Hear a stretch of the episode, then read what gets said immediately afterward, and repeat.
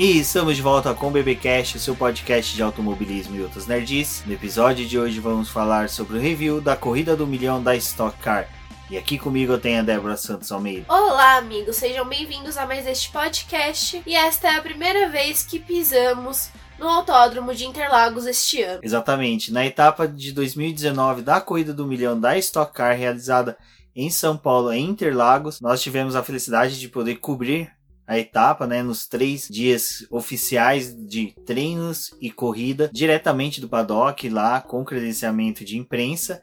Então, mais uma vez, até mesmo agradecemos a todos os nossos ouvintes e leitores que o credenciamento do Boletim do Paddock sempre é um reconhecimento pelo carinho trabalho nosso, né? Carinho de vocês, nosso trabalho, é um reconhecimento que a organização tem. Já a nossa quarta presença dentro do paddock da Stock Car, realizando coberturas em loco de uma etapa. Duas foram em Curitiba, duas em São Paulo. Agradecemos também aos organizadores que, nesses três dias, proporcionaram a gente todo tipo de auxílio necessário para a realização do nosso trabalho, desde é, compartilhamento de pautas, a abertura de portões para que a gente pudesse ter acessos a diversos locais dentro do autódromo, também tivemos aí o carinho das equipes, carinho também dos assessores de imprensa que sempre foram atentos às nossas solicitações, todos os demais jornalistas e membros de assessoria de imprensa que também auxiliaram nós lá, sempre sanando dúvidas, levando curiosidades, informações que como vocês verão, serão muito bem utilizadas neste programa e também já foram utilizadas nos posts que nós publicamos nos três dias. Como foi dito, durante três dias produzimos conteúdos. A Débora realizando posts dentro do Boletim do Paddock com review dos treinos livres, treino classificatório, posts de galerias de imagens com fotografias tiradas por ela da etapa, da pista, de membros da organização, de pessoas, personalidades que circularam pelo paddock de Interlagos na corrida do milhão. Bom, mas como dito, além de ter todo o carinho, todo esse retorno por parte de vocês, queridos ouvintes e leitores do Boletim do Paddock, vocês sabem que nós temos a nossa campanha do apoio, dos nossos apoiadores, aquelas pessoas que acreditam, compartilham do nosso trabalho, são pessoas que auxiliam financeiramente o Boletim do Paddock. Posso dizer que sim, a participação deles foram essenciais na nossa ida, na nossa permanência dentro da Stock Car nesses três dias. É lógico que a utilização dos recursos muito bem empregados, muito bem utilizados por nós, facilitou e auxiliou e muito na cobertura do boletim do paddock lá na corrida do milhão. Então, muito obrigado a todos aqueles que compartilham, que curtem os textos, que leem, que comentam o nosso trabalho mas em especial nós temos que agradecer aqueles apoiadores que auxiliam financeiramente o Boletim do Paddock por meio da nossa campanha de financiamento coletivo e contínuo lá do portal Apoies. Tem o link no post no site. E nosso muito obrigado vai para Ricardo Bannerman, Maia Barbosa, Eliezer Teixeira, Luiz Félix, Arthur Felipe, Thiago Bullet, Rafael Celone, Will Mesquita, Antônio Santos, Rogério Froner, Helena Lisboa, Cássio Machado, Carlos Del Valle, Bruno Vale, Eric Nemes, Bruno Shinozaki, Alberto Xavier, Will Bueno e Ricardo Silva. Fica aqui o nosso agradecimento a todos os nossos apoiadores, porque são vocês que fazem esse programa ser possível, assim como os posts no site e todo o conteúdo que nós trazemos para os nossos leitores. Para vocês que estão escutando esse programa, não deixem de conferir a nossa campanha de financiamento contínuo e coletivo. Eu também gostaria de agradecer a todas as pessoas que a gente encontrou na Stock Car. É mais um momento de aprendizado, várias trocas de ideias. Para mim foi um momento muito enriquecedor, principalmente na minha carreira e ter a oportunidade de conversar com fotógrafos, jornalistas, assessores de imprensa, todo mundo que faz Stock Car ser possível, é algo que me torna uma pessoa muito melhor e eu gosto de sair de uma etapa desse tipo sentindo que a energia está renovada e que eu tenho força para poder trazer outras coisas para vocês. Exatamente, o que era interessante, até mesmo disso que a Débora falou, é o retorno que nós temos até mesmo de pessoas que era a primeira vez que nós tínhamos contato, pessoas experientes da área do automobilismo e que reconhecem o Boletim do Paddock já como um portal de conhecimento, de entretenimento e que leva notícia da Stock Car para muitas pessoas. Foi um reconhecimento muito grande, importante para nós principalmente quando nós somos reconhecidos, até mesmo como um dos únicos portais ou dos poucos portais que produz podcast, pelo menos um episódio exclusivo sobre Stock Car. Isso foi muito enriquecedor saber de que temos esse reconhecimento não só de jornalistas que logo, lógico, consomem esse tipo de notícia também para poder ter outros pontos de vista, conhecimento, mas também de membros de equipes, é, chefes, diretores de equipe, mecânicos que vinham e conversavam com a gente, falavam, conheciam o nosso portal, conheciam o BBcast.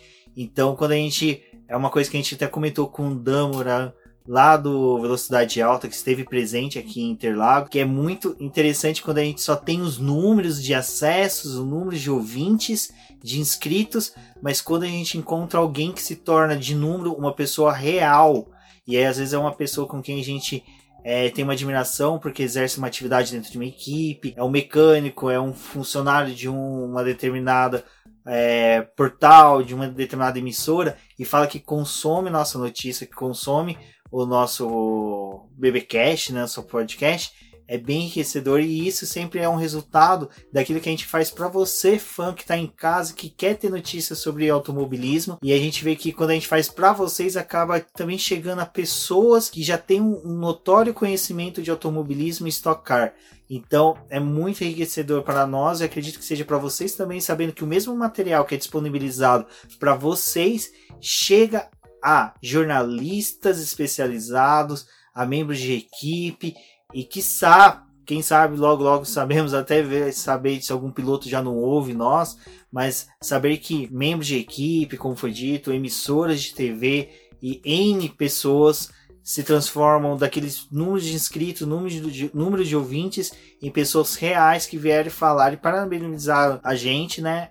Pelo nosso trabalho e isso, como eu sempre falo, é um resultado daquilo que a gente faz para vocês, por vocês e que ao final se reflete em todo esse enriquecimento. Então, é interessante como uma etapa dessa mostra como nós estamos no caminho certo e o caminho certo é sempre levar notícias para vocês de forma consistente e de forma correta, trabalhando do início ao fim da, do, da etapa sempre buscando informações, compartilhando informações também. Um exemplo que eu estou levando do Dump, que o Dan esteve aqui já até mesmo antes que nós, chegou na quinta-feira, esteve presente no autódromo até pouco antes da gente sair e todos fomos muito bem recebidos e trabalhamos os três dias focados em buscar informações, discutir as informações que nós obtínhamos com as equipes, com pilotos e com chefes de equipe, para transformar em tudo isso que vamos levar para vocês hoje no BBcast e nos demais portais que provavelmente vamos citando aqui que estiveram lá e que foi muito interessante essa troca de experiência. Então, mais uma vez, muito obrigado a todos. A vantagem de ir numa etapa assim e até mesmo em qualquer outra etapa da Stock Car é que o mundo da Stock Car é algo muito acessível. As pessoas elas estão ali para poder tirar dúvidas, conhecer você. Elas muitas dão essa brecha e esse espaço. A vantagem também da língua, porque é o português. Todo mundo ali fala português, então você não tem essa barreira de conflito de linguagem e outras coisas. E até mesmo o pessoal que é especializado, os engenheiros, chefes de equipe, todo mundo que habita esse mundo, é legal para eles conversar com pessoas pessoas que têm portais, sites, porque eles sabem que esse material que está sendo produzido ali vai ser levado para outras pessoas que estão de fora da categoria, mas é um jeito de atrair o público para dentro dessa categoria. Então, a gente recomenda muito que, por exemplo, no final do ano, a etapa de encerramento é novamente Interlagos. Então, quem tiver a oportunidade, vá para poder conhecer Stock Car. Se vocês não conseguirem ir numa visitação de box, acompanhar todo esse tipo de trabalho, vale a pena mesmo assim ir na arquibancada, prestar atenção no movimento, conhecer as pessoas porque é isso que a Stock Car proporciona, que é essa abertura do público com quem é especializado ali. E para nós que somos produtores de conteúdo, é legal trocar uma ideia com essas pessoas, porque você acaba conhecendo as coisas mais a fundo e não é um pecado perguntar, não é um pecado você não ser especializado naquilo, porque quem tá ali que já conhece tem a força de vontade de passar essa informação da melhor forma pro outro que tá ali querendo entender. Então se você mostra que você tá interessado, é justamente isso que eles precisam para poder resolver fornecer essa informação. Exatamente, Débora. Então vejam que a Stock Car é uma das melhores categorias para se acompanhar. Esse fator que a Débora disse da língua é muito importante porque vocês podem ter acesso a todo esse universo da Stock Car. Sigam os membros das equipes, chefes de equipe, pilotos. A maioria tem é, contas nas maioria das redes sociais. Então vale a pena acompanhar. São quase todos, eu não vou falar que todos são, porque às vezes vocês podem encontrar uma porta fechada de pilotos, mas a maioria em si são de porta aberta, eles querem conversar com vocês. Até no final a gente vai fazer um comentário sobre algo que aconteceu muito bacana comigo, com a Débora, com o Dan e com outros é, membros que estavam lá de imprensa, que estavam no autódromo ao final da, da, da do evento em si. Então fiquem ligados. Como dito, a gente se estendeu bastante no agradecimento, mas é para dá para vocês toda a dimensão de como foi importante a cobertura dessa etapa e como isso vai refletir não só no programa de hoje, como também nos demais programas do BBcast da Stock Car. Vocês vão reparar que a cada evento que nós cobrimos existe uma evolução no nosso trabalho. E mais uma vez eu acredito que nosso trabalho vai evoluir e vocês vão ser os beneficiados. Bom, Débora, eu acho que o que foi interessante da corrida do milhão é que a gente já começou com uma discussão na terça-feira. Então, para quem acompanha aí o, o boletim do Paddock, já viu que na terça-feira já saiu para os ca principais canais e assim, na quarta-feira foi publicado no boletim do Paddock, como em demais canais de notícias, que houve uma mudança no treino classificatório para a corrida do milhão, algo que ocorreu somente na etapa do milhão aqui em Interlagos. Bom, o fator da troca dessa classificação foi por conta do pneu, do composto que a Pirelli estava trazendo, então eles estavam buscando essa etapa para poder realizar um teste maior com essa goma nova e o cenário de Interlagos era perfeito até por conta da pista e porque nesse final de semana nós teríamos apenas uma bateria sendo disputada no autódromo. A Pirelli decidiu implementar uma goma nova para 2020. Eles estão realizando os testes dela. Ela é uma goma mais macia, diferente do que a Stock Car utiliza hoje. Ela já tinha sido utilizada na primeira etapa do ano no Velo Park e ela retornou agora para Interlagos para poder fazer é, essa, esse novo teste. A classificação foi dividida em quatro etapas. O Q1 e o Q2 permaneceram no mesmo formato, onde no Q1 a gente teve os dois grupos sendo divididos de 15 15 pilotos. Foram para a pista, marcaram os seus tempos. Apenas o Lucas de Graça, que estava no segundo grupo, conseguiu avançar para o Q2. Depois tivemos toda a etapa do Q2 e finalmente evoluindo para o Q3, os seis melhores pilotos passaram por uma bateria onde cada um poderia dar três voltas e dessas seis melhores pilotos dividiram o espaço na pista, marcando três voltas e dessas três voltas foi feita uma média onde os três melhores com essa média conseguiram avançar para o Q4. Os pilotos do Q3 foram Lucas de Grassi, Ricardo Maurício, Thiago Camilo, Daniel Serra, Gabriel Casagrande e Bruno Batista. Mas apenas Lucas de Graça, Ricardo Maurício e o Thiago Camilo evoluíram para essa quarta fase da sessão. Thiago Camilo foi o primeiro a entrar na pista nesse momento do Q4. Logo depois foi o Ricardo Maurício que acabou superando o tempo do Camilo, se tornando o segundo colocado, no caso, o primeiro momentaneamente, enquanto o Lucas de Graça fechava a volta dele, sendo mais rápido, conseguindo manter essa pole, né, fazer essa super pole com o 36704. Foi nesse momento que começou aquela discussão sobre como seria o desenvolvimento da corrida, porque os pilotos que estavam indo até o Q4 teriam mais voltas no pneu do que aqueles que foram só até o Q2 ou até mesmo o Q3. Entrou em discussão a sétima posição do Ricardo Zonta, que nesse cenário ele talvez fosse o melhor piloto ali em situação de pista por conta de combustível e do pneu também. Só que logo depois que acabou a classificação, tivemos um parecer da Pirelli informando mais a respeito dessa goma e uma característica dela era a linearidade do seu desenvolvimento onde a partir do momento que essa goma fosse colocada no carro até o momento que seria o final da sua vida útil, ela conseguiria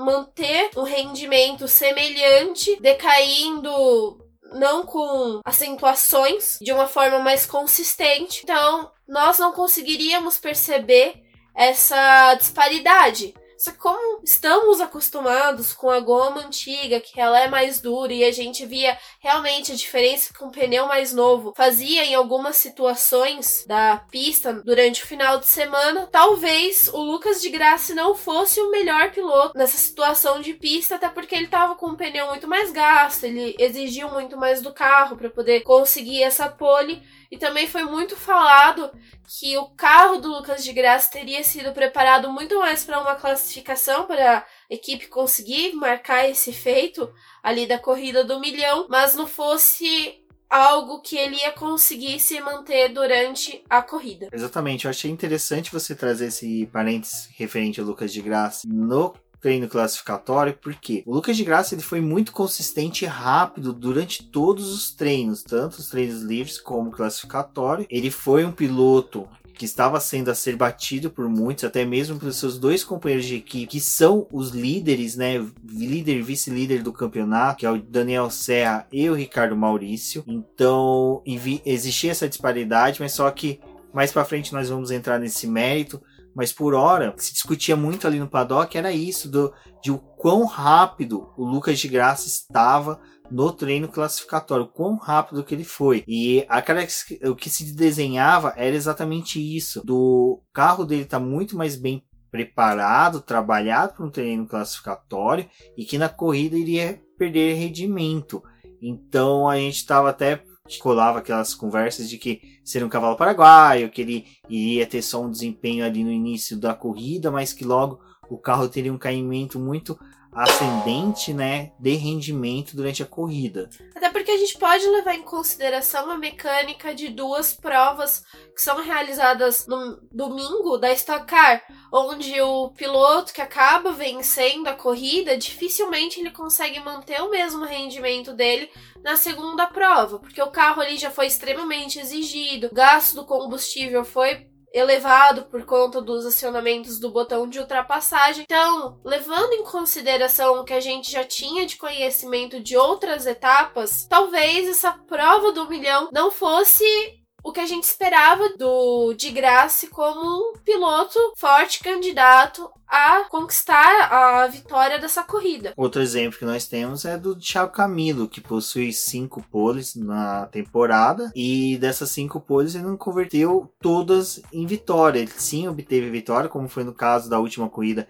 em Campo Grande, mas só que em Campo Grande nós vimos que o carro dele perdeu rendimento. Ele para se manter como líder vencedor da primeira prova, ele teve que desperdiçar todos os pushes, né? Então ele acabou demonstrando que o carro, quando você trabalha muito para ter uma, um bom treino classificatório, na corrida tem uma queda de rendimento muito mais rápido, muito mais ascendente, né? É, desculpa, muito mais descendente, né? É uma queda brusca de rendimento. Então era isso que se esperava com o Lucas de Graça, mas já vamos logo logo entrar na corrida não foi o que se viu, que se desenhou já na corrida de domingo. Voltando ao sábado, acho que é muito interessante nós falarmos que o Rubinho Barrichello já enfrentava problema, já teve um, enfrentou um certo problema com bomba de combustível.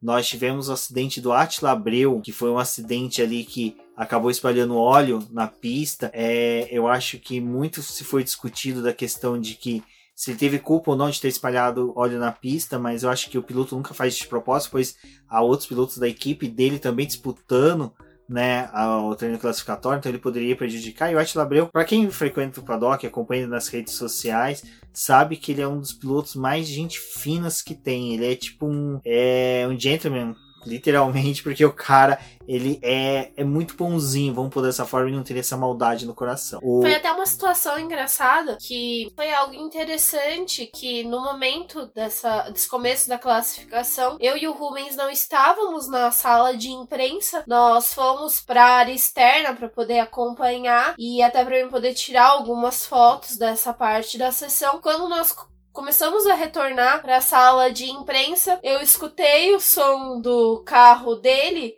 Falei, nossa, tá estranho o som, né? Será que é alguma coisa que fizeram ou é só o motor da equipe, da Shell, que tá diferente. E quando nós retornamos para a sala de imprensa, conseguimos a informação que o motor dele havia estourado e que realmente o motivo desse som estranho era porque o carro já estava apresentando problemas. Bom, foi isso. Nós tivemos a quebra do motor do Attila Abreu, onde que esparramou óleo no trecho da pista. Vários pilotos foram prejudicados. Rafael Suzuki, da Hot Car. Marcel Coleta, da CIMED, também foi prejudicado. Então, tivemos ali alguns pilotos que foram bem prejudicados por causa desse incidente e que uma das situações que foi interessante que como Q1 ele é dividido entre dois grupos, somente o Lucas de Graça, que era do grupo 2, que conseguiu avançar para o Q2. Então os, os pilotos que estavam no, no grupo 1, né, no grupo A, conseguiram passar e somente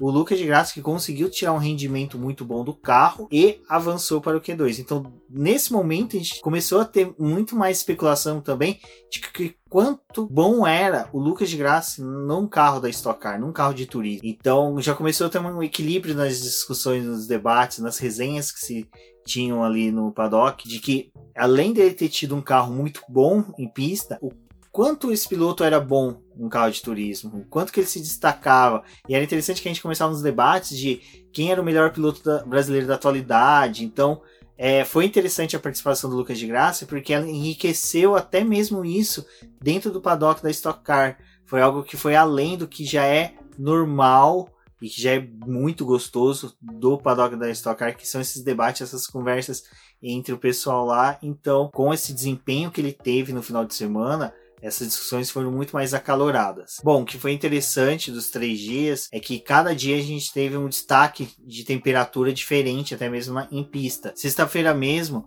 o primeiro treino livre teve início ali com pista úmida, já o segundo treino não, mas no sábado também tivemos algumas dessas características na pista, mas nenhum dos dias foi um, um, dia de clima quente. Somente no domingo que a gente teve um pouco de sol, mas isso já altera questões de temperatura de pista, desempenho de pneus, e como a Débora disse, os pneus eram novos, só haviam sido utilizados uma vez na temporada, então as equipes não tinham um feedback tão bom do desempenho dele. E para a corrida era aquela expectativa. Como seria? Lucas de Graça manteria o rendimento, Daniel Serra, Thiago Camilo, que são os grandes expoentes do atual Stock Car, né? Se eles iriam ou não conseguir colocar frente ao piloto convidado e também Ricardo Maurício, que atualmente é o desafiante desses dois grandes pilotos da Stock Car.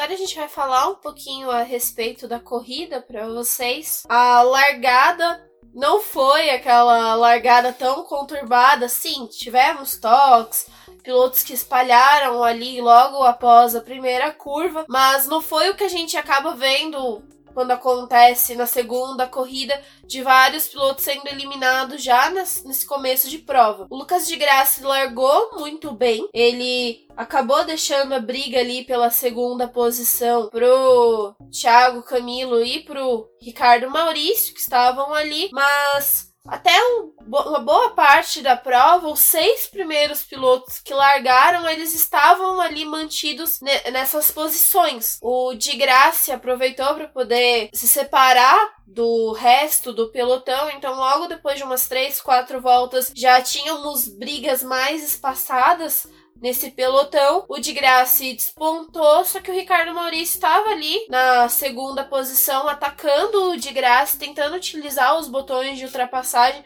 para poder ficar o mais próximo do líder e em, qualquer momento que tivesse algum deslize ali do de Graça, ele poder assumir a primeira posição. Essa disputa permaneceu até o momento da abertura dos box, que foi quando Ricardo Maurício imediatamente partiu para poder realizar o pit stop dele. Enquanto isso, a gente tinha o Lucas de Graça na pista tentando ampliar a vantagem dele para quando ele realizasse a parada ele conseguisse manter essa primeira posição. Isso que era interessante. O Lucas de Graça, o tempo todo ele foi um piloto rápido em pista. Ele não foi um piloto lento. Ele não teve nenhum momento que ele teve uma queda brusca de rendimento. Então, ele do... era consistente, né? Em todos os movimentos dele ali. Ele conseguia manter uma linearidade e até mesmo na questão do tempo dele, a gente não conseguia ver diferença. E quando nós falamos de piloto estreante, nós temos que lembrar que Lucas de Graça já tinha uma temporada de Stock Car. O ano passado ele chegou a correr, fazer a temporada completa com assinatura com a equipe Hero. Contudo, ele só não realizou uma etapa, pois tinha etapa do Eprix de Berlim, em que, em decorrência de uma tempestade, ele e o Nelson Piquet não conseguiram, o Nelson também já estava na Stock Car, não conseguiram vir para o Brasil, salvo engano, foi a etapa do Velopark. Eu lembro que era uma etapa no sul, em que a, o tempo de voo deles era tipo sair do carro da Fórmula E, no máximo fazer. Quando o Ricardo Maurício foi para os boxes, a gente também viu uma leva de pilotos realizando a parada logo nessa abertura da janela. Então a movimentação ali foi bem intensa. O Ricardo Maurício deixou os boxes. Lucas de Graça estava ainda lá na pista realizando as suas voltas para poder ampliar a vantagem. Quando Lucas de Graça se dirigiu para os boxes, a parada dele não foi tão boa e a imagem que tinha da corrida era o Lucas de Graça deixando os boxes, mas o Ricardo Maurício, como ele não tinha cumprir o limitador de velocidade ali por conta da saída dos boxes, ele estava muito mais veloz e ele conseguiu realizar a ultrapassagem no Lucas de Graça antes dele sair dos boxes. Então, a partir daquele momento começava a disputa né, novamente do de Graça tentando caçar o Ricardo Maurício para poder tentar lutar novamente pela primeira posição. Exato. Quando até o Ricardo Maurício, para fazer a ultrapassagem no Lucas de Graça, para garantir essa ultrapassagem, ele já na saída ali, no início da reta, ele pega e utiliza, né? Pushing, entra na reta do push, assim, alcança uma velocidade muito mais alta em reta, conseguindo ultrapassar de Lucas de Graça, mas Lucas de Graça, como a gente vinha falando, ele estava um piloto muito mais rápido durante o final de semana, e aqui eu acho que é interessante nós falarmos um pouco sobre isso. O que acontece? O, a equipe RC Competições preparou um carro zero quilômetro para o Lucas de Graça. Não era um carro que já tinha sido utilizado por outro piloto. Era um carro novo, com motor novo, peças novas, era toda uma construção nova. Era um carro exclusivamente fabricado para a etapa do milhão. Até vale lembrar que esse ano nós não tivemos a corrida de dupla. Então também foi um momento ali em que a Eurofarma conseguiu colocar mais um carro no grid e até porque na Stock Car é feita a inscrição do, do carro. Então tem corridas que às vezes tem 29, às vezes tem 30 pilotos, depende da situação que as equipes se encontram ali no momento. Exato, como a gente teve recentemente, tivemos a participação do Carrapino, piloto argentino pela Hot Car que ele também teve um excelente desempenho no final de semana e ele também tinha um carro novo, um carro todo equipado para aquela etapa. Então vocês veem que o Lucas de Graça ele não teve nenhum momento um favorecimento exclusivo para ele, por quê? Porque era um carro novo. Né? Quando o carro é novo, no caso de uma competição em que a, o milésimo de segundo conta, como é no caso da Stock Car, comparado com outras competições que nós estamos mais acostumados, em que os carros são diferentes, na Stock Car todos os carros são iguais, tudo é igual para todos. Mas quando você tem um carro novo, zero quilômetro, com a rodagem somente dos trens, você lógico você vai ter um desempenho bem melhor. E essa foi uma leitura que a RC Competições, a equipe Eurofarma, teve da corrida do milhão. Como a Débora disse, a corrida de duplas não foi realizada este ano, apesar de né, ter mesmo tivemos o convite no começo do ano do Rubinho Barrichello para o Alonso participar. Quem sabe no futuro o Alonso possa participar, mas estava aberto para todas as equipes fazerem. Quem queria, quem quisesse, poderia fazer. A Eurofarma fez, foi feliz na escolha, escolheram um excelente piloto. Sobre os motores, todos os motores são sorteados, eles são fabricados pelo mesmo fabricante, que é o JL eh, Racing, que é da família do Felipe Jafone. Então, todos os motores são padronizados. Então, no começo do ano é sorteado os motores para a fábrica não entregar um motor para cada equipe, para não ter chance de uma equipe falar que eles entregaram o melhor motor para cá diferente para as equipes, para uma equipe menor não falar que as grandes receberam um motor melhor. Não, todos os motores são sorteados entre eles, então a sorte está ali. O que conta dos carros é o ajuste fino que os pilotos e equipes fazem. Fora esse ajuste fino, o que conta é a manutenção que cada equipe faz com seus carros. Então, tem aquelas que vão desmontar o carro inteiro depois do final de semana, ver como é que estão as peças, voltar tudo aquilo da mesma forma para o carro, né? Encontrar o melhor jeito de montar a estrutura de novo, como tem aquelas que não vão ficar tão preocupadas com esses pequenos detalhes, vão continuar ali trabalhando no que elas acham mais importante. Então, é todo esse diferencial que a Stock Car tem é dentro dos boxes dela e o que é feito nas fábricas. Exatamente, até foi interessante que ao final da corrida, enquanto que eles estavam desmontando, a, a gente viu que tinha equipes que simplesmente já estavam tudo desmontado, porque é só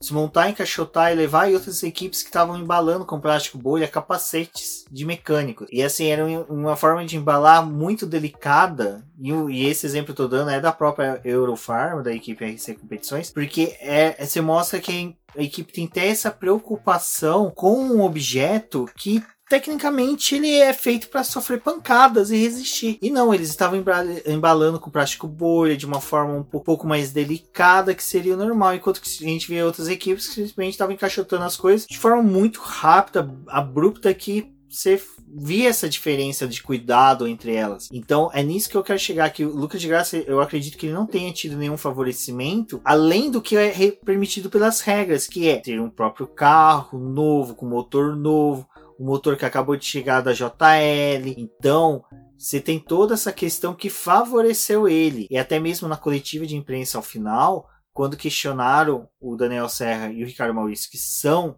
foram companheiros dele nessa etapa, você vê que havia uma calma nos dois em explicar que foi simplesmente porque ele tem um diferencial, o Lucas de Graça é inegável que ele é um excelente piloto, e que sim que o carro dele foi melhor por N motivos, mas que nenhum era um motivo que gerava estranheza para todos. O Casagrande, que estava também lá na coletiva, que foi o segundo piloto, segundo colocado, ele, você viu que ele em nenhum momento contestou, em nenhum momento levantou essa questão, não teve essa questão por pilotos, não teve essa questão por equipes. Então é interessante vermos isso, que realmente o desempenho do Lucas de Graça teve fatores que eram além do potencial dele mas estava tudo dentro da regra, não era nada estranho para as demais equipes, não era nada que buscasse uma inverdade naquilo que era dito por todos. Essa pausa aí no, nos comentários da corrida é interessante, porque principalmente pelo que vem agora que aconteceu na corrida, logo após esse momento que o Lucas de Graça retorna à corrida, após fazer o pit stop dele, e ele consegue imprimir um ritmo forte até chegar ao Ricardo Maurício. Era nítido o desempenho do Lucas de Grassi. Mais tarde, novamente, nessa coletiva de imprensa que teve, foi falado justamente dessa diferença que a gente acabou de explicar a respeito dos carros que eram carros que, principalmente do Ricardo Maurício, até mesmo Daniel Serra, que completou a prova na terceira posição. Eles estavam com uma dificuldade na questão do rendimento nas retas e por conta disso o Lucas de Graça acabava tendo uma vantagem em cima dos outros carros da Eurofarm. Então eles continuaram disputando. Lucas de Graça chegou até o Ricardo Maurício voltaram a utilizar os botões de ultrapassagem. Lembrando que o Ricardo Maurício já tinha acionado ele mais vezes, porque ele precisava chegar no Lucas de Graça, né? Se manter próximo naquele início da corrida. E o Lucas de Graça ele tinha uma vantagem daqueles botões de ultrapassagem, além dele ter um botão a mais, que foi o que os fãs proporcionaram a ele. Então, ali ele tava meio que com a corrida ganha. Ele tinha o carro ideal, ele tava fazendo uma boa corrida, os pneus estavam ajudando a situação dele em pista. Até que a gente teve lá na vigésima volta o lance da corrida que não foi legal para a visão, principalmente por conta da corrida do milhão, que é aquela corrida que tem mais destaque da Stock Car e até mesmo do ano no Campeonato Brasileiro de automobilismo. O Lucas de Graça colocou as quatro rodas, né, do carro cruzando a linha dos box. Ele tava vindo com um botão de ultrapassagem acionado. Ele ultrapassou o Ricardinho Maurício ali numa situação que não foi legal por conta disso, dele ter extravasado os limites de pista. E ele seguiu até em um momento assim, ficou. Ele vai devolver a posição, ele não vai, vai continuar assim. Logo depois tivemos a punição para ele, que foi o cumprimento de um drive-thru. O problema é que ele continuou na pista como se ele não tivesse tomado nenhuma advertência, nenhuma punição, e ficou uma situação desagradável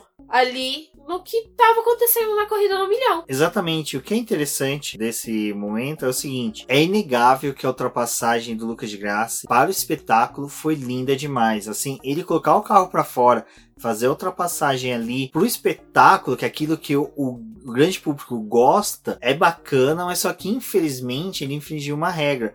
E ainda mais numa. Recentemente a gente teve toda aquela discussão do GP do Canadá, de Fórmula 1, onde o o Vettel cortou por causa de um erro dele o traçado e acabou sendo punido. Em 2013, no último ano do Felipe Massa na Fórmula 1, ele acabou cortando, né, essa, esse mesmo trecho da pista e ele acabou sendo punido pelo, pela comissão, né, pela FIA e acabou perdendo o pódio no GP do Brasil. Ele ia chegar salvo engano, terceiro lugar. Ele acabou perdendo o pódio porque ele simplesmente beliscou a faixa. Então, isso na época gerou uma comoção. Todo mundo discutiu se era legal ou não a regra, a aplicação da regra nesse caso, mas o, Felipe Massa foi punido. Então, acho que até o Lucas de Graça afirmar que ele teria que ser comunicado, né, para poder devolver a, a, a, posição ao Ricardo Maurício é uma falha dele, porque ele, como piloto, tem que saber que caso ele cometeu um erro em pista, ele tem que devolver, independente de punição ou não, independente de ordem ou não, é fair play isso, né? Acho que é indiscutível isso, mas o que eu quis puxar aqui para passar para vocês é o seguinte: ano passado, eu e a Débora estivemos na verificação da FIA do traçado de Interlagos e nós conversamos com o Luiz Ernesto Moraes, que é o engenheiro-chefe do GP do Brasil, que elabora todas as questões técnicas do autódromo, entre elas os motivos que tem as ondulações na saída das curvas, por que cada curva tem uma inclinação, qual que é a abrasividade do asfalto, onde que cada ponto vai ter groover, que são aquelas ranhuras onde não vai ter. E bem ali onde que o de graça passou era o lugar que estava tendo toda essa, como poderia dizer, essa inspeção. Né? Não, essa inspeção, né, da, da FIA ali. E ali ele explicando, ele usou justamente aquele local para explicar pra gente, falando: olha, tá vendo aqui? É, a gente fez um formato de asfalto que é pro piloto ter um bump. Se ele cortar, se ele cometer a irregularidade de cortar, se ele cortar aqui, o carro dele vai ter um salto, ele vai perder equilíbrio do carro, ele vai ter que corrigir o carro, então ele vai possivelmente se ele ultrapassar ele vai perder a posição, ele vai ter que ele vai saber que ele cometeu esse erro, ele vai saber que ele fez um traçado fora da pista. E por que que eu tô entrando nisso? Uh, Interlagos o que se faz em Interlagos reflete nos autódromos do mundo inteiro. Interlagos ele é um, uma pista laboratório da FIA e isso já é utilizado em traçados do mundo inteiro. Essa questão de ter um desnível, ter um bump de quando você sai do traçado e retorna, para o piloto saber que ele, opa, fiz algo errado, tenho que devolver posição se eu ganhar. Eu acho até interessante isso. Eu vou trazer até uma questão pessoal que eu passei recentemente numa corrida de kart em Interlagos, em que eu tive que cortar o traçado e eu, eu assim, automaticamente eu tirei o pé, abri mais a curva seguinte para devolver as duas posições que eu ganhei. Então você imagina, eu que sou um mané, um, não sou um piloto profissional, eu soube disso na hora. O Lucas de Graça, que é um piloto que já tem passagem por Le Mans, que, que é campeão de Fórmula E, passou pela Fórmula 1, Fórmula 2, ele saberia que ele teria que devolver a posição. É incontestável isso. É, é, é um conhecimento notório de um piloto. Então, é, é, desculpa, é difícil de engolir os argumentos dele quanto a isso de que a equipe teria que avisar. E até ele levantou a questão da regra ser interpretativa e aquilo ali partiu dos comissários, que é um pessoal que está sendo muito atacado, principalmente na Fórmula 1, só que na Stock Car nessas sete provas que a gente teve, sempre teve algum lance, alguma coisa que acabou colocando, né, os comissários numa situação não muito agradável e ele utilizou de tudo isso para poder jogar a culpa nos comissários, como se a punição que foi dada para ele foi. Uh... Ele estava sendo punido por ser Lucas de Graça. Esse é, é que é o entendimento que ele quis dar. Que estavam punindo ele porque ele foi um piloto foda do final de semana que ele foi um piloto que teve um, um excelente desempenho no final de semana. Então, todo esse discurso que ele gerou, e eu acho que é válido um piloto expressar uh, da forma que ele quiser a indignação dele, como ele mesmo disse que até no post vai ter a entrevista que ele deu pro Lucas do Projeto Motor, um companheirão nosso lá nesse final de semana lá na Stock Car, que ele fala que foi uma forma dele de protesto, mas até onde que esse protesto é válido, né? Porque ele expôs a categoria, expôs a, a Eurofarm, expôs a equipe, né, do Mateis, então é, é complicado isso, é uma situação muito difícil que ele fez. Ele foi de mocinho do final de semana com tudo que ele tinha feito com um bom desempenho, é o vilão do final de semana. É, o que me lembra muito é o, o que nós vimos do, do Lucas de Graça nesse, nesse final de semana. Ele foi muito o Hartley do Batman, do Cavaleiro das Trevas, em que o filme inteiro ele é um justiceiro, um promotor que tá do lado do bem, e quando ele tem uma perda, ele vira a cara, né? Ele se torna duas caras e ele começa a se tornar vilão. O, o Lucas de Graça ele foi a mesma coisa, ele se tornou um duas caras na corrida. Ele estava sendo um excelente piloto. Ele deu entrevistas maravilhosas, uma entrevista. O Lucas, que um carioca que nós acabamos adotando, é do portal Lab Jornalismo, né? Um, um canal que é um laboratório de jornalistas. Ele é carioca e tem o nome de príncipe, que é um nome gigante, mas o que é interessante é que ele deu entrevista pro Lucas, o Lucas acabou auxiliando a gente aí, vai passar pra gente. Então, o Lucas do Lab Dicas de Jornalismo concedeu essas entrevistas e, a gente ouvindo o Lucas de graça, muita coisa que ele fala é interessante, é bacana de se ouvir, mas depois o que ele fez, é que eu falei até no Twitter, foi uma ofensa com todo mundo que tava ali pelo espetáculo. A, a prova da Stock em São Paulo, ela é gigante, ela, ela, ela é imensa, as pessoas tem que ver para ter uma noção de quão grande que ela é, tanto de pessoas que ela movimenta, empresas e tudo. Então o que ele fez foi chato por causa disso. Então, tem até um tweet meu que eu vou linkar aqui no post, que até foi um fraga da Débora hum, fotografando, que foi o Lucas de Graça sendo tomando um esporro no meio do paddock de um mecânico, de um membro da equipe full time, que é a equipe do Bim Kelly, que o cara tá, cruzou pelo Lucas de Graça e começou, e praticamente veio na cara do Lucas de Graça e falou: olha, o que você fez não, não se faz aqui, não é digno da Stock Car, chamou atenção, muita gente viu. Nós vimos, a gente estava participando da coletiva, a gente estava na fila para conversar com, com o Ricardinho Maurício. E, assim, simplesmente foi algo impactante, porque a gente viu um membro de uma equipe que não é piloto, não é chefe de equipe. A gente, infelizmente, não conseguiu saber qual a posição dele dentro da equipe, mas pelo uniforme deu para identificar que era da full time. Foi algo impactante você vê um piloto de renome mundial, de expressão mundial, que tá tomando uma chamada de uma pessoa no meio do paddock que você sabe que normalmente seria uma pessoa que não faria isso com outro piloto, mas que fez isso com o Lucas de Graça porque ofendeu a ele. Então foi chato por causa disso. Eu acho que a gente teve que discorrer um pouco sobre isso, porque como a gente falou, o Lucas de Graça não teve um favorecimento e legal durante todo o final de semana. Foi desempenho mesmo de piloto, de braço e de equipamento que a equipe RC Competições, Eurofarma concedeu a ele. Então eu acho que foi muito triste o que aconteceu. Deu um quebra-clima gigantesco na sala de imprensa, porque Sala de imprensa, pra vocês terem uma ideia, são várias mesas, a gente acaba assistindo a transmissão da própria Globo, que foi é, dessa vez, que fez a da corrida, com narração do Galvão Bueno, que após 15 anos voltou a narrar uma etapa da Stock Car. Foi bem legal a participação dele, mas só que teve um quebra-clima, que foi dele ter sofrido a punição, não cumprido. Parecia que ele queria mostrar que Stock Car é uma várzea, que não é. É uma competição tão grande, tão forte quanto qualquer uma outra de turismo. Galvão, na hora da transmissão, elencou algumas categorias de turismo. Ele colocou a Stock Car entre elas, entre a DTM, a NASCAR e a... Não me recordo agora. Não, ele só colocou entre as duas, no caso. Eu colocaria a Stock Car até mesmo junto dessas duas, porque ela, ela é grande. Se você pegar o grid da Stock Car, comparar com qualquer outro grid de outras dessas categorias é muito maior, maior que até a DTM. Pegar o grid da DTM e comparar com a da Stock Car, a da Stock Car eu acho que é muito melhor. A gente tá falando de Daniel Serra, que tem no capacete dele pintado, no carro dele pintado, título da, da Le Mans. Ele foi Le Mans, ele é piloto Ferrari, sabe? Ele, ele, ele é o piloto raiz da Ferrari, se a gente for colocar dessa forma. Que a Ferrari, ela, antes de até mesmo ser uma equipe de Fórmula 1, ela ainda tem disputa fortíssima em GTs e na, na Le Mans. E o Daniel Serra é um piloto Le Mans. Então se desrespeitou também um piloto Le Mans. Um piloto campeão de Le Mans. E ele já tem outro campeonato até mesmo pela Corvette. Então você, você tem toda essa situação que ficou chata. Então eu acho que assim, infelizmente a gente teve que, pôr dessa forma, perder um tempo falando sobre o Lucas de Graça. Disso a gente queria falar da vitória dele, que com certeza teria sido muito bacana ele ganhar. Teria sido muito mais bacana do que toda a situação chata que envolveu.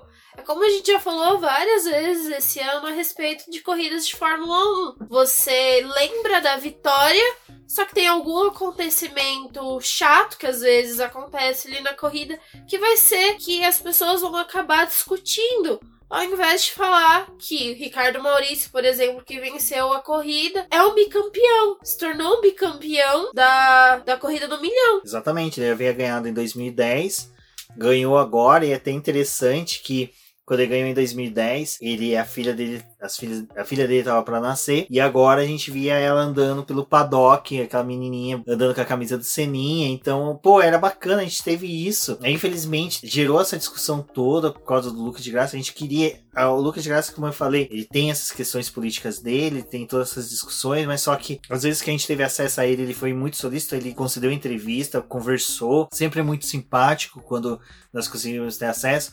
A Renata do portal Eprix veio a São Paulo para entrevistar ele, né? Ele, de Mendes e o Kaká que participaram aí da Fórmula E e da Jaguar Truck, onde que a dupla brasileira foi a primeira e a segunda. Então, você vê Uh, ele tem um destaque, ele tem toda uma questão que envolve o Lucas de Graça, que é interessante, é muito bom de se explorar para nós que somos jornalistas e cobrimos automobilismo. Mas infelizmente teve essa indelicadeza dele. Eu entendo ele, ele é um competidor, ele é um piloto sangue na veia. Você percebe quando você conversa com ele, quando ele tem um amor pelo esporte muito forte. Eu acho que ele Rubinho Barrichello são pilotos que se destacam por isso. Eu acho que eles se destacam muito mais até que o próprio Nelson Piquet. Acho que o Nelson Piquet tá uns 20 degraus abaixo dos dois nesse quesito, porque os dois são sangue na veia total sobre automobilismo. Eu acho que eles, Bia Figueiredo, Thiago Camilo, Ricardo Maurício, Daniel César são pilotos.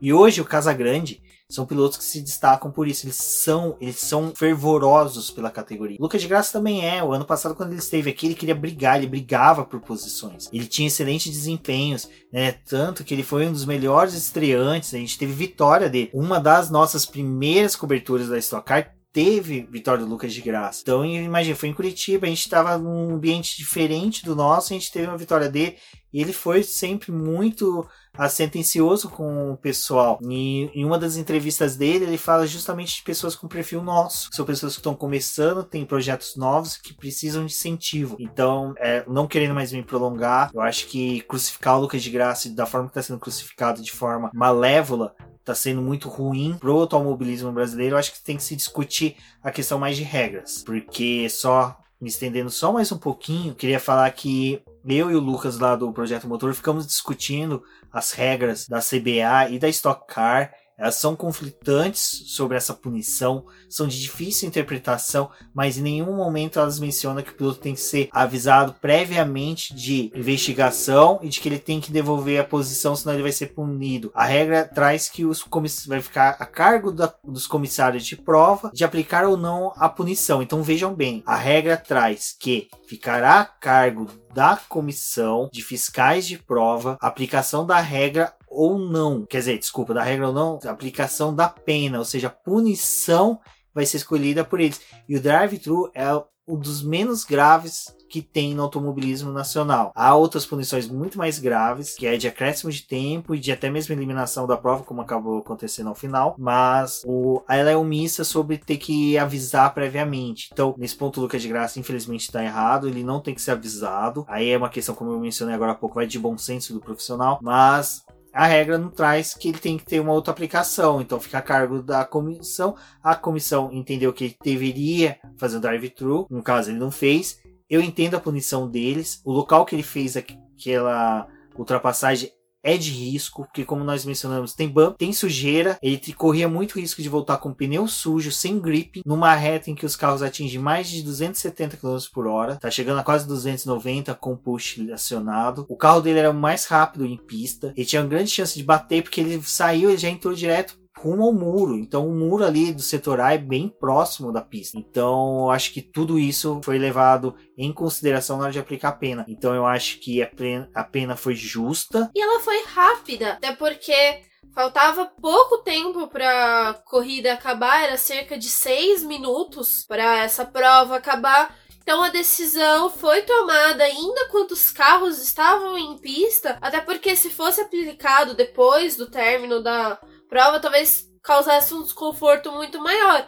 Ali ele teve a chance de pagar o drive-thru e ele tava com o carro rápido, ele conseguiria terminar provavelmente ali numa boa posição. Obviamente, não teria mais como disputar o primeiro lugar, mas ele ainda ia ter uma condição de pista e ele resolveu cruzar a linha de chegada na primeira posição, já sendo desclassificado e abre margem para algumas pessoas falarem que a vitória caiu no colo do Ricardo Maurício sendo que ele disputou até onde ele pôde por essa primeira posição.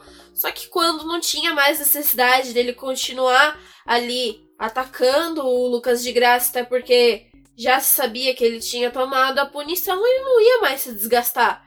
Ele terminou de fazer o, a corrida de acordo com o que estava previsto. A vitória era dele, então fica essa discussão chata. Enfim, vamos parar de falar do Lucas agora, porque como nós falamos, ele foi punido com drive-thru, não cumpriu, cruzou a linha de chegada em primeiro, mas acabou sendo desclassificado. E como ele não tá pagando nada, a menção dele aqui está sendo de graça. Vamos seguir com a corrida. Como foi dito, a Lucas de Graça acabou se distanciando do Ricardo Maurício, mas o que ficava de gostoso da corrida, que era, desculpa o termo que eu vou usar, o tesão da corrida, foi o desempenho do Gabriel Casagrande. É um piloto que quem ouve, quem acompanha o BBcast sabe que eu e a Débora há muito tempo vem falando de olho nesse menino. O cara corre muito, o desempenho dele é muito bom. Se a Crown Racing entregar um carro bom para ele pro final da temporada e até mesmo no ano que vem, se ele permanecer na equipe, ele vai dar trabalho. Ele é um piloto consistente, consistência dele em que nós falamos, ele tá sempre pontuando bem e conseguindo pódios. Esse foi o melhor resultado dele. Mas como eu disse, ele tava vindo, né, Débora, numa briga constante com um piloto que é o mais aguerrido em corridas do milhão que é o Thiago Camilo. Vamos lembrar que o Gabriel Casagrande largou da quinta posição, ele foi construindo a corrida dele, começou a disputar espaço com o Thiago Camilo ali na pista e o lance mais interessante que ele proporcionou foi fazer a ultrapassagem no mesmo ponto que o Lucas de Graça tentou realizar a ultrapassagem no Ricardo Maurício, só que ele utilizou o traçado certo, colocou o carro por dentro, fez a ultrapassagem no Thiago Camilo para poder ficar com essa terceira posição.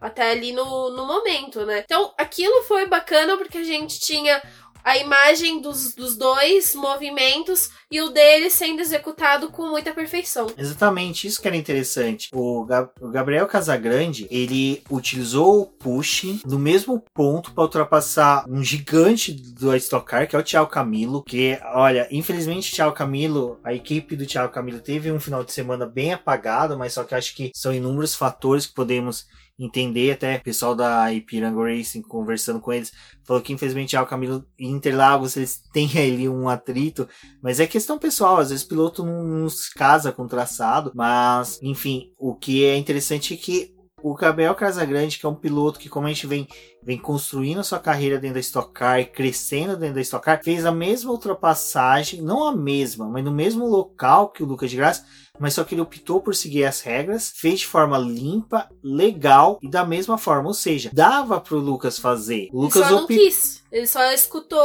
só utilizou do movimento errado para poder fazer uma coisa que se ele tivesse tido a postura adequada, continuaria com aquela visão de herói do final de semana.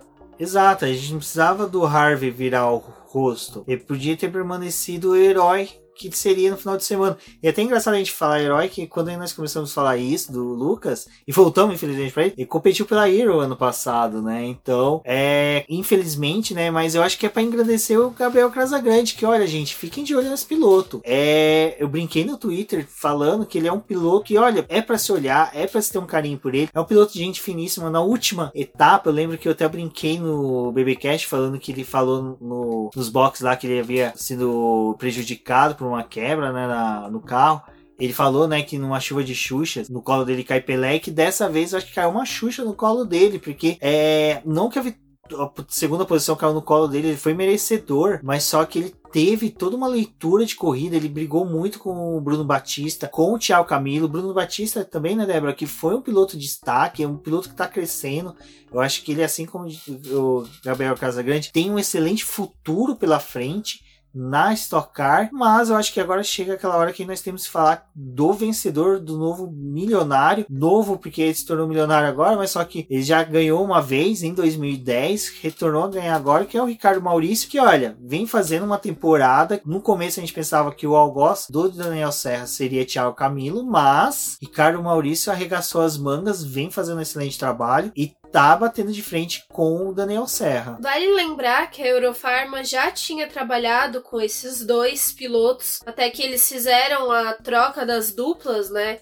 Um trabalhando com Max Wilson até mesmo na temporada passada, e para esse ano eles optaram em colocar os dois juntos novamente na mesma equipe. E a gente consegue notar que eles trabalham muito bem juntos. São pilotos que têm o respeito um pelo outro e Diferente da temporada passada, onde o Daniel Serra era o destaque, né, da, da Stock Car, o Ricardo Maurício esse ano ele começou a ganhar muito espaço, apesar de atualmente ele tá na segunda posição do campeonato. A corrida do milhão é algo que é muito lembrado da Stock Car no final da temporada, então foi uma ótima conquista esse primeiro lugar, ser o novo milionário ali, e eu acho que os dois têm tudo a ganhar, principalmente com essa parceria e até mesmo a equipe, que provavelmente vai manter essa estrutura para o próximo ano. Exatamente. O que é interessante, após a vitória, nós fomos para a coletiva de imprensa com os pilotos. Ponto que foi legal, que foi uma pergunta realizada por um dos jornalistas ali presente, era sobre o Daniel Serra estar tá participando de corridas de longa duração, endurance, entre elas 24 horas de Le Mans, como foi dito, e o Ricardo Maurício beliscou no começo do ano 24 horas de Dubai, que é uma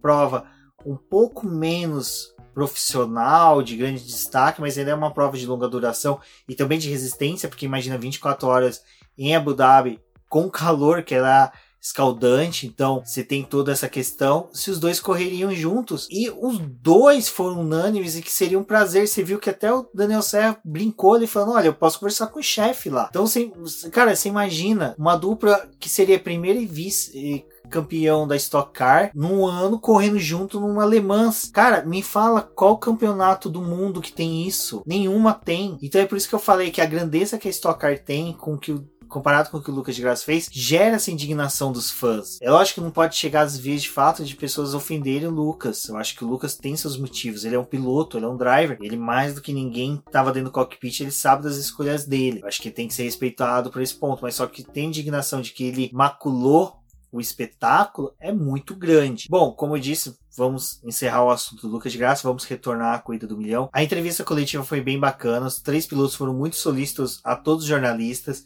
foi bem descontraída, era um clima totalmente oposto do que se viu depois, principalmente em decorrência do que se sucedeu em pista. As perguntas foram bem legais, entre elas essa que se o Daniel Serra via uma parceria com o Ricardo Maurício, foi bem bacana. O Gabriel Casagrande também foi um piloto ali que soube muito bem expressar o que ele sentiu, principalmente a parte em que ele engrandeceu essa disputa dele com o Thiago Camilo. Então é muito bacana você ver isso de um piloto jovem, né, tendo todo esse respeito por pelos demais pilotos. Uh, eu acho que foi isso, né, Débora? Eu acho que é interessante a gente levar também que foi um final de semana enriquecedor para a Stock Car. Eu acho que a Stock Car ela utilizou muito bem o final de semana para levar informações aos jornalistas, aos membros de imprensa. Uh, Para o Boletim do Paddock, nós tivemos acesso a boas conversas com chefes de equipe. Eu acho que fica aqui um agradecimento especial ao Amadeu Rodrigues, a Bárbara, que abriu novamente a porta da Hotcar para que a gente pudesse entrar, ver. Foi bacana. Teve uma hora que a Bárbara estava explicando para a gente, né, como é que funciona a equipe. Ela falou que o pai dela era um dos engenheiros-chefe. Ela, ah, meu pai é engenheiro-chefe ali, ó, ele tá dentro ali mexendo no motor. Você vê o Amadeus mexendo no motor. Então, é por isso que eu falo que o porquê que foi ruim que o Lucas fez. Porque maculou todo esse sentimento de amor que a gente tem pela categoria. Então, eu agradeço a todos que ouviram até aqui, porque tiveram paciência em ouvir todo o nosso relato, junto com o relato da corrida. É difícil até mesmo falar somente da corrida ou escolher só contar coisas que a gente viveu nesse tocar, até porque é a quarta corrida, todas são diferentes. Porém, sempre tem aquele sentimento de agradecimento no final por conta dessa abertura que as pessoas dão e todo o auxílio que tem. Também é um momento que a gente consegue rever amigos, encontrar pessoas que só conhecemos de internet e começar a identificar os rostos de vocês e quem vocês são, como chegaram até a gente. Então, é incrível Final de semana é corrido, parece. Ao mesmo tempo que é divertido, você sai de lá esgotado, porque passou fazendo várias coisas. Se vocês forem analisar, é um momento que a gente tem contato com diferentes tipos de informação, seja vídeo, conversa, observar. Não adianta você entrar ali na Stock Car e entrar com uma mente fechada, sempre entrar com a mente até mesmo com o coração aberto para poder absorver tudo isso. E eu falo que todas as corridas da Stock Car que eu fui, eu saí de lá uma pessoa diferente e sempre para melhor. Então, isso que é legal você ir na Stock Car, conhecer e mudar um pouco a sua visão sobre o automobilismo. O que foi bacana que nós tivemos contato também com o pessoal da Woodstock, que é uma categoria que é de apaixonados por automobilismo, porque ali é um automobilismo raiz, é onde você abre o capô de um Opala antigo e você vê uns seis cilindros com carburador. Isso eu acho sensacional. Na hora que eu, eu mesmo pensava que já utilizavam todo um equipamento eletrônico, podia usar até um bloco de motor mais leve, mas não. Ainda é exatamente aquele bloco de motor que a gente via nos opalões na década de 70, 80 e no começo da década de 90. Então todos foram muito, assim, é, como poderia dizer, receptivos a nós, sanaram todas as nossas curiosidades, todas as nossas perguntas foram respondidas. Como eu, teve momentos que a gente estava simplesmente circulando, de repente parava do lado de uma pessoa, na hora que olhava era o Paulo Gomes, aí cumprimentava o Paulo Gomes, sabia quem a gente era, conversava, então isso é muito bacana. Como eu disse, a Hotcar abriu as portas pra gente, mas também outras equipes, circulamos por várias, então isso que é bacana, quando você tem, como a Débora disse, coração aberto, você consegue expandir toda a sua, a sua área, é, agradecendo também o pessoal da CIMED lá, do Rodrigo França, do Chacuri, que foi muito solícito em prestar esclarecimentos pra gente, pessoal da Eurofarma, da Full Time com a Fernanda Gonçalves, que novamente, foi muito bacana com a gente. Então é isso, pessoal. A Stock Car retorna agora no Velopark, pista que ocorreu a primeira corrida. Mas antes, acho que seria interessante a gente só tratar de dois assuntos rapidinhos com vocês. No site tem os posts da Débora explicando sobre o pneu que vai ser utilizado na Pirelli no ano que vem. É um, um pneu novo, ele tem uma, toda uma questão aí voltada para o desenvolvimento da categoria, para trazer a categoria mais rápida, numa competitividade maior. Ela responde ao anseio da própria categoria e dos fãs, com as mudanças que tem por vir, como novos carros para 2020, onde, a Débora disse, fecha-se um livro, não vamos nem ouvir uma página, mas fecha-se um livro dos 40 anos da Stock Car, começa novos 40 anos, onde vai ter um carro novo, motor novo, multimarcas, multimarcas que é o mais importante, você vê o entusiasmo das chefes de equipe, o pessoal que você forçava, eles, pô, vai ser multimarcas, vai ser legal, vai ser mais próximo dos carros atuais. Eu torço que seja algo bem parecido com o que é feito na Super GT no Japão, que agora até a própria DTM já segue. A gente sabe que está chegando engenheiros com especializações da DTM para participar da Stock Car. Então tem todo esse crescimento. É... A própria Stock Car está buscando sanar dúvidas e ser mais rígido no cumprimento de regras técnicas para que as equipes fiquem mais próximas. O Carlos Coll foi um excelente retorno para a equipe. O Rodolfo Siqueira, que é o chefe da parte de imprensa, também foi um, um achado, vamos pôr dessa forma, para a categoria, junto com o Alexandre Gun, que veio também para Stock Car, tá revolucionando a mídia na Stock Car. Então você vê eles dando um feedback pro crescimento do boletim, eles querem que o boletim cresça, porque eles sabem que o boletim leva pessoas para lá, ao ponto de que eles chegaram a, posso falar dessa forma, em incentivar o Dan do Velocidade Alta de se deslocar do Rio de Janeiro para São Paulo para poder crescer e algo que eles fizeram já no passado pela gente, agora eles continuam fazendo. Então, é bem bacana. E é o que eu falo, gente, Stock vocês têm que ir. É, eu acho que é o mais próximo do automobilismo raiz que vocês vão ter, com motores brutos, com carros que são espetaculares, não caiam na mística de que são carros ultrapassados, como eu já vi muita gente falar no Twitter. São carros com tecnologia de ponta e que é um amor à categoria. Quem tá lá dentro é como disse, a questão que acho que o que ficou desse, desse, desse grande prêmio, vamos por dessa forma, foi essa questão da revolta de que pessoas se dedicam, se deslocam e tem um resultado dessa forma e tem um tratamento que recebeu de algumas pessoas. E se elas fazem é porque elas acreditam e porque tem amor envolvido realmente naquilo. Exatamente. E falando em amor envolvido, Agradeço a todos por terem ouvido até aqui. Como eu comentei lá, provavelmente a gente teria um programa de duas horas, mas acredito que não vai ter, por causa ainda vai passar pela edição aqui. Então eu vou deixar vocês com o melhor do BBcast. Agradeço a todos, agradeço a nossos apoiadores. Saibam que a nossa ida a Stock Car também foi um grande auxílio de vocês, foi resultado da parceria de vocês. As fotos estonteantes lindas que a Débora fez, que foi elogiadíssimo, é parte de uma parceria aí que a gente pode falar do, de apoiador também, que é do Will Mesquita, lá da Papaya Orange, que auxiliou a gente aí com uma lente excelente, que foi muito elogiada, até mesmo nosso equipamento por fotógrafos, por ser um site independente que está começando. Então, muito obrigado a todos e convido os demais para que participem aí do plataforma de financiamento coletivo e contínuo do Após, do Boletim do Paddock, link no post. Qualquer dúvida que tenha, até de contribuições que não quer fazer pelo Após, podem chamar eu, a Débora, nas redes sociais, nós conversamos. Tem apoiadores nossos que não fazem pelo Após, fazem por outras formas, e que é muito bacana e que auxilia o boletim. Como eu falei, estamos crescendo, é resultado desse amor que vocês têm por nós, nós temos por vocês, é recíproco. Agradeço a todos, forte abraço e até a próxima. Não deixe de curtir esse programa através do iTunes, ranqueando ele com cinco estrelas para que mais pessoas cheguem ao nosso trabalho através desse tipo de relevância. Acompanhe o boletim em suas redes sociais, Instagram e Facebook como Boletim do Paddock e no Twitter como arroba diz no boletim que. Eu sou a Débora Almeida, no Instagram como De Almeida Foto, se vocês quiserem acompanhar mais o meu trabalho tanto na Stock Car quanto nos carteiros, onde eu tô tendo a oportunidade de fotografar e conhecer esse mundo da fotografia e do automobilismo. Me acompanhem por lá e até a próxima.